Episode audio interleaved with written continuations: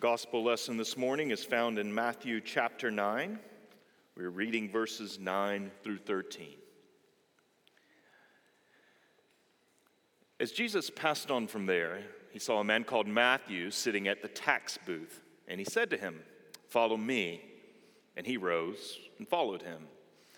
And as Jesus reclined at table in the house, behold, many tax collectors and sinners came and were reclining with Jesus and his disciples. And when the Pharisees saw this, they said to his disciples, Why does your teacher eat with tax collectors and sinners? But when he heard it, he said, Those who are well have no need of a physician, but those who are sick. Go and learn what this means. I desire mercy and not sacrifice, for I came not to call the righteous, but sinners. This is the word of the Lord. Let's pray. Father, as we gather in your presence this morning, we recognize that we are not a holy people, but you are gracious, you are full of steadfast love and mercy, and in your Son Jesus, you have forgiven us. And so we come today and we desperately need your light and your truth, and we need you to guide us. And so we ask God that you will speak, for your servants are listening. Amen. Over the past several weeks, we've sought to familiarize ourselves with the vocabulary and the grammar of the Lord's Prayer, to learn from Jesus the contours and the shape of good prayer. This is certainly not the only prayer we are authorized to say, but it is a prayer that it serves as a model that can guide us into what good communion with God looks like. We've seen that the prayer begins with three petitions a petition oriented to God's honor, a petition oriented to God's kingdom, a petition oriented to God's will, that God would make all these things happen on the earth as it does in heaven. And then there's a second set of three petitions that turn to our earthly good. The first of those we addressed last week, where we ask God for daily bread, the necessities of life. In this petition, we acknowledge our dependence as creatures that in Him we live and move and have our being. And today, we come and recognize another form of dependence, utter dependence upon God, that He must forgive us of a debt that we can never repay ourselves. Forgive us our trespasses. And what Jesus is saying here is that forgiveness is essential. Yes, it is as necessary to life as daily bread is. But when we're honest, we don't necessarily like this request. Sure, all of us like the idea of forgiveness. We know that we have sins and shortcomings, we have failures, and we are filled with unfaithfulness. But what we really struggle with as sinful human beings is we struggle with the actual apologizing, the actual confessing, the actual owning in words what we've done wrong. It's not popular with us, it comes with difficulty. And the main question that we need to ask and answer this morning is why is that? Why do we struggle so deeply with that moment of confession? What are the impediments that encumber us when it comes to asking God for forgiveness? Four things that I'd like to draw your attention to. First, we underestimate the offensiveness of sin. Typically, when we think of sin or wrongdoing, we think of breaking a rule. And we all throughout our lives have had many rules applied to us, and many of those rules are arbitrary and don't really make sense. And so we become accustomed to breaking rules. And we even have a saying better to ask for forgiveness than permission. Breaking a rule is not necessarily that offensive to us. Now, sin is certainly breaking the law of God, and there is something profoundly wrong with that. But when we only conceive of sin as breaking rules or breaking laws, we tend to miss something at the heart of sin. We tend to miss just how personally offensive it really is. But in Jesus' teaching on the Lord's Prayer, he uses two metaphors that help us with this. In chapter 6 and verse 12 in Matthew's gospel, he first speaks of sin as a debt. something that we owe to someone else. But in the world of the first century, in ancient Palestine where Jesus lived, debt was never just a financial obligation. Debt was always honor that was owed to someone. It pointed to the fact that there was something relationally wrong and broken. And so, debt was something that we had to give to someone when we had broken a relationship and not given them their due. In verses 14 and 15, after Jesus finishes giving the model prayer, he continues to speak about sin, and he actually uses a second metaphor, and it's the word that we translate trespass. Three times in verses 14 and 15, Jesus speaks of trespasses. And trespasses also points us in this direction of understanding that there's a relational component to sin. Because a trespass indicates that we've entered into the property of someone else and we've taken advantage of them for our own good. This also points to the relational side of sin. And so, on both accounts, debts and trespasses, we're pointed to the fact that sin is personally offensive. We have wronged God in a very deep and profound way. Sin breaks relationship. It's a quest on our part to rid ourselves of an authority that is over us and outside of us. Because this is what sin ultimately is it's a rebellion that seeks after independence, that we become the judge of what is right and wrong. And friends, when we make that judgment, when we want to rid ourselves of God's authority, it is the ultimate personal offense and when we lose touch with that, when we lose touch with the relational side of sin, it inevitably will never be that big a deal and will never really be that concerned with confessing it. But second, we can also become desensitized to sin. As sinners, our thoughts, our words, and our deeds are all compromised. Nothing has been left untouched by the presence of sin. When we're honest with ourselves, we recognize that. And when we allow God to search our hearts and our minds, it can be quite discouraging. When we really allow Him by His Spirit to rummage through the things that we thought about that person when they said or wrote this, the things that we actually did this week that nobody saw, the things that perhaps we said this week that not too many people heard, things that would, we would be embarrassed by. And when we begin to tabulate up that score, we can become quite discouraged. We feel and we see the pervasiveness of indwelling sin in us. And this revelatory moment, when we feel the weight of our sins, forces us to do something with it. And typically we do one of two things. One, it is that revelatory moment where we can be most profoundly Christian when we run to Jesus, when we flee to Him for refuge, that He would handle the sins that we can never handle ourselves. And so that feeling of the weight of sin is actually your path to freedom. It's when we are driven to Jesus. But there's a second reaction that can happen when we experience the weight of that sin we can also desensitize ourselves to it. That is, we simply begin to make light of it. It's actually easy for this to happen because sin is so pervasive. We don't know what to do, we feel paralyzed by it, and so we simply become numb to it. Helmut Thielicke it's a German pastor during the Second World War. He was part of the Confessing Church and he ministered in the bombed out city of Stuttgart and through the most intense parts of the Allied air raids, he was preaching to his congregation on the Lord's Prayer. Beautiful set of sermons. And in his sermon on the forgiveness of sins, he speaks of this danger of desensitizing ourselves to sin. And so he compares it to a phenomena that the congregation was experiencing over and over and over.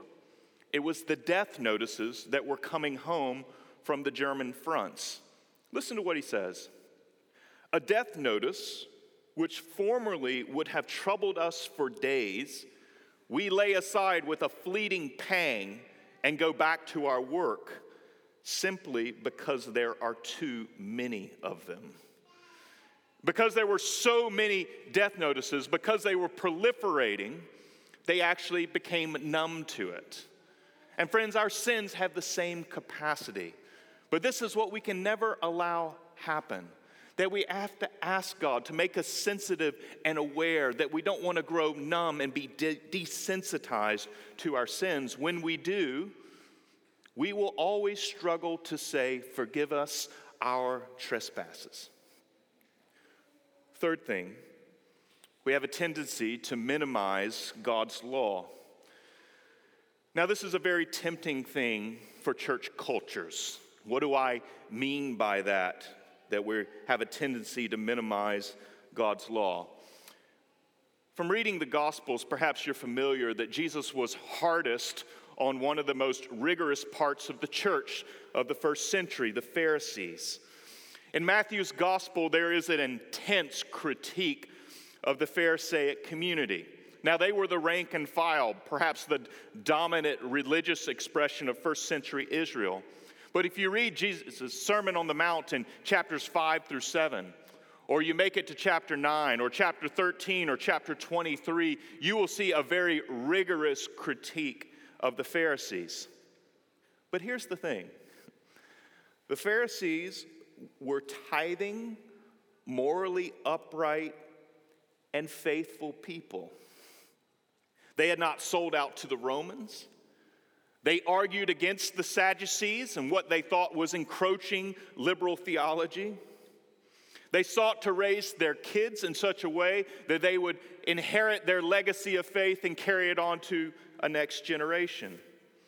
The Pharisees were a reform movement inside of Israel, seeking for Israel to be faithful to God and to his law and to all of their traditions.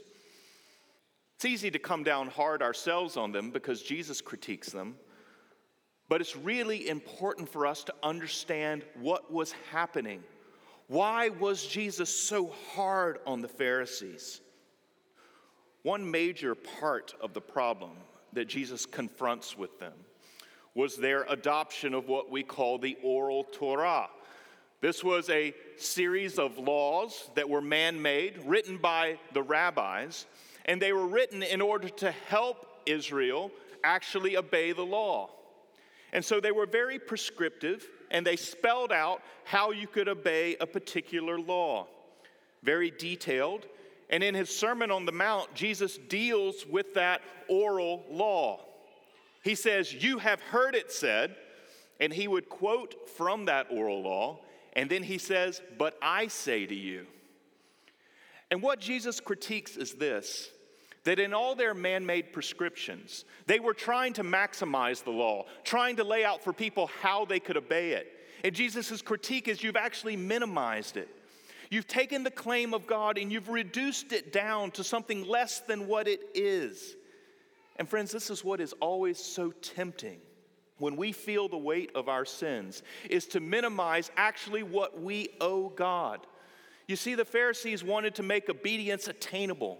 They were tired of dealing with the constant weight of conviction. And so make it something that you can attain, that you can grasp, that you can do. And Jesus would have none of it. Because always what happens when we minimize our obedience to God and what God asks of us is self righteousness is never far away. In fact, it's just around the corner. And this is what we find with the Pharisees. They were self satisfied, they trusted in themselves, they viewed themselves as better than others. And in Matthew 9, we see the example of it.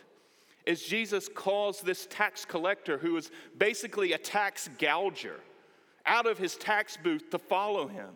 He converts, and there were others who were called sinners converting as well. And the Pharisees could only look at it with scorn. They couldn't see their own sickness. They couldn't see that they needed a physician themselves. Why? Because they'd minimized the law and saw no sin in themselves. And friends, whenever we begin to minimize God's claim on our life, we will lose touch and will stifle true confession. Fourth, we struggle with the terms of this simple exchange that Jesus teaches. As sinful humans, a free gift is hard to accept. Why is that? It assaults our sense of independence. When someone gives us something and we can give nothing in return, it ultimately is an assault on, on ourselves, on who we are. And so we're much more inclined to try to put up some form of collateral for forgiveness. Things that we like to do is make ourselves feel excessively guilty. That if we can make ourselves feel guilty enough, then certainly God will forgive us. Others tend to pile up quiet times, saying, Well, this is my way. If I can demonstrate my love for God, then He will really love me. Quiet time's a good thing, but it can become a bad thing. Other people pile up their good works, thinking that if I do this, then certainly I can atone, some collateral for the free gift.